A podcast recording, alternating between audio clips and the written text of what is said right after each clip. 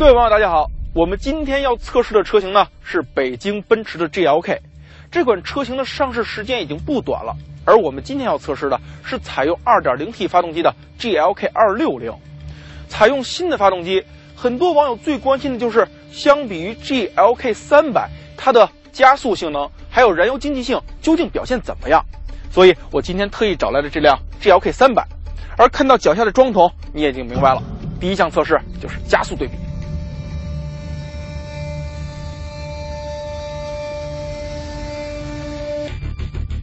这辆 GLK 260的 2.0T 发动机最大功率是211马力，而 GLK 300呢245马力，最大扭矩我是350牛米，而它呢比我小50牛米，是300牛米，而且我最大扭矩的输出区间也要比它早不少，1200转对应它呢2500转，所以我觉得在加速，特别是起步阶段，我还是很有优势的。在一场尾速接近一百二十公里每小时的等距离加速比赛中，GLK 260凭借涡轮增压的爆发力和来得更早的最大扭矩输出平台，在起步阶段就建立了不少的优势。而排量更大的 GLK 300的确有着更强大的中后段动力输出，在接近终点时有着很明显的赶超趋势，但最终还是以微弱的劣势输掉了比赛。而在零到一百公里每小时的常规加速测试中，GLK 260更是以七点九九秒领先 GLK 300零点三二秒之多。但油耗才是我们更关心的问题。相比竞争对手们，GLK 300的燃油经济性一直是软肋之一，所以260的油耗表现就至关重要了。我们以三十公里每小时的平均时速，在城市拥堵、高速三种路况下跑了一百一十八公里。测试过程中还交换驾驶员，以保证数值的尽可能精准。最终结果，GLK 二六零的百公里油耗为九点零八升，比 GLK 三百的十二点一二升要少了三升多。二点零 T 的发动机在加速和油耗上都有了明显的提升。那日常驾驶呢？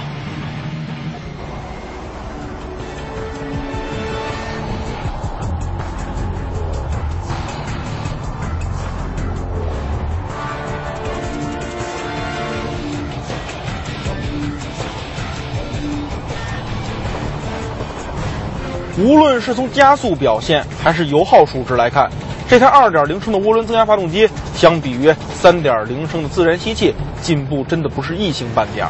而在实际的驾驶感受上，相比于 GLK 300，它的确在平顺性上要稍微欠缺了一点。但我必须补充一句，就是 GLK 260这台发动机的平顺性在同级别中也算得上是优秀的表现。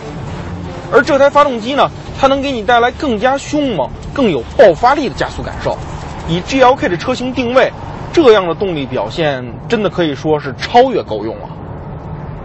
如果你以一种很放松的心态来驾驶这台 GLK 260的话，那它的平顺性就更值得称道了。这是因为跟发动机配合相当默契的 7G Tronic 变速箱也是平顺性的优秀代表。它的升档逻辑很合理。升档动作难以察觉，甚至说有一丝丝 CVT 的影子，嗯，很从容。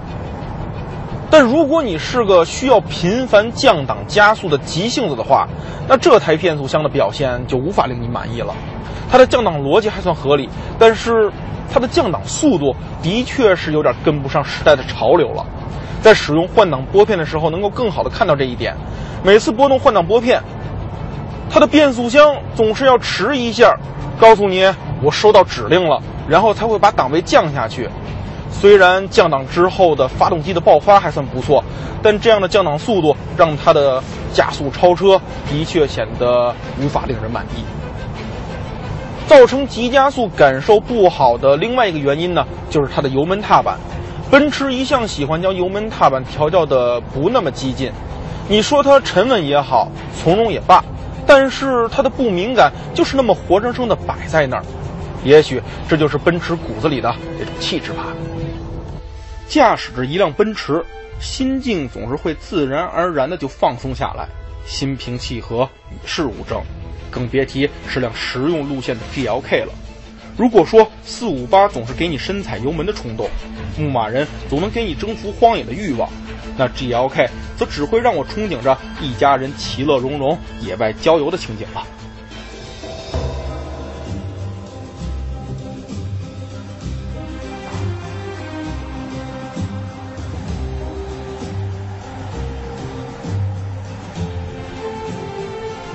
我想你带着家人一同去郊游的话，心情一定是相当放松并且舒适的。而开着这辆 GLK 也恰恰是这种感觉。首先呢，它的转向，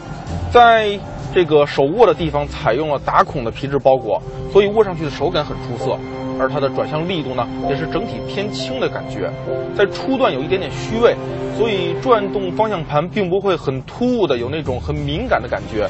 呃，而另外呢，它的在回馈的时候力度会显得稍微有一点点不够均匀，但好在它的指向还算精准，保留了德系一贯的这种感觉。在河堤路这种公路表面比较复杂，并且伴有很多弯道的这种路况呢，能够很好的体会到 GLK 的悬架的表现。首先呢，它对于路面上非常细小的颠簸能够很好的过滤掉，呃，不过稍微再大一点点的起伏呢，你就能够很明显的体会到它并不是完全会过滤掉、吸收掉这些震动，能够比较明显的告诉你我在过了一个减速带，或者说过了一个呃突然出现的坑洼，但是传递到车内的震动呢，却并不会让你感觉不舒服，它就是这样一种折中的感觉。能够对车身提供比较好的支撑，但同时呢，舒适性也没有太多的影响。我觉得算是一种富有行驶质感的这种悬架的表现。而另一项让我非常满意的地方呢，就是这辆 GLK 的隔音和降噪水平做的真是相当的不错，也可以说这是奔驰一贯的优势所在。在这些细节的地方做好，才是提升你档次感和高级感的基础。相比于很多其他车型呢，喜欢在配置上做噱头，我觉得不如把这些做工细节弄得更考究一些，才能更提升这辆车的整体感觉。不过也必须批评它一下，这辆 GLK 车内的味道确实显得过于大了一点。到了这样的非铺装路面呢，才能更好的体会 GLK 悬架的滤震效果，真的是相当的不错。无论是乘坐还是驾驶呢，都不会对这样的车内的这种柔软的过滤呢有太多的怨言。呃，强悍的越野性能当然不是这类城市 SUV 所擅长的，但是带着一家人，带着这辆车一起去郊游或者长途旅行，真的是非常的不错。我们看它宽广的视野，还有两个很大的天窗，另外后排比较不错的乘坐空间，再加上比轿车强上不少的后备箱容积，作为一辆。家庭的好伴侣，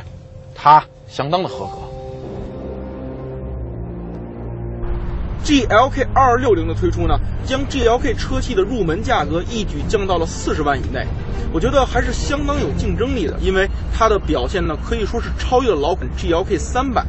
不过很遗憾的是，这款 GLK 二六零却仅仅只有一个配置，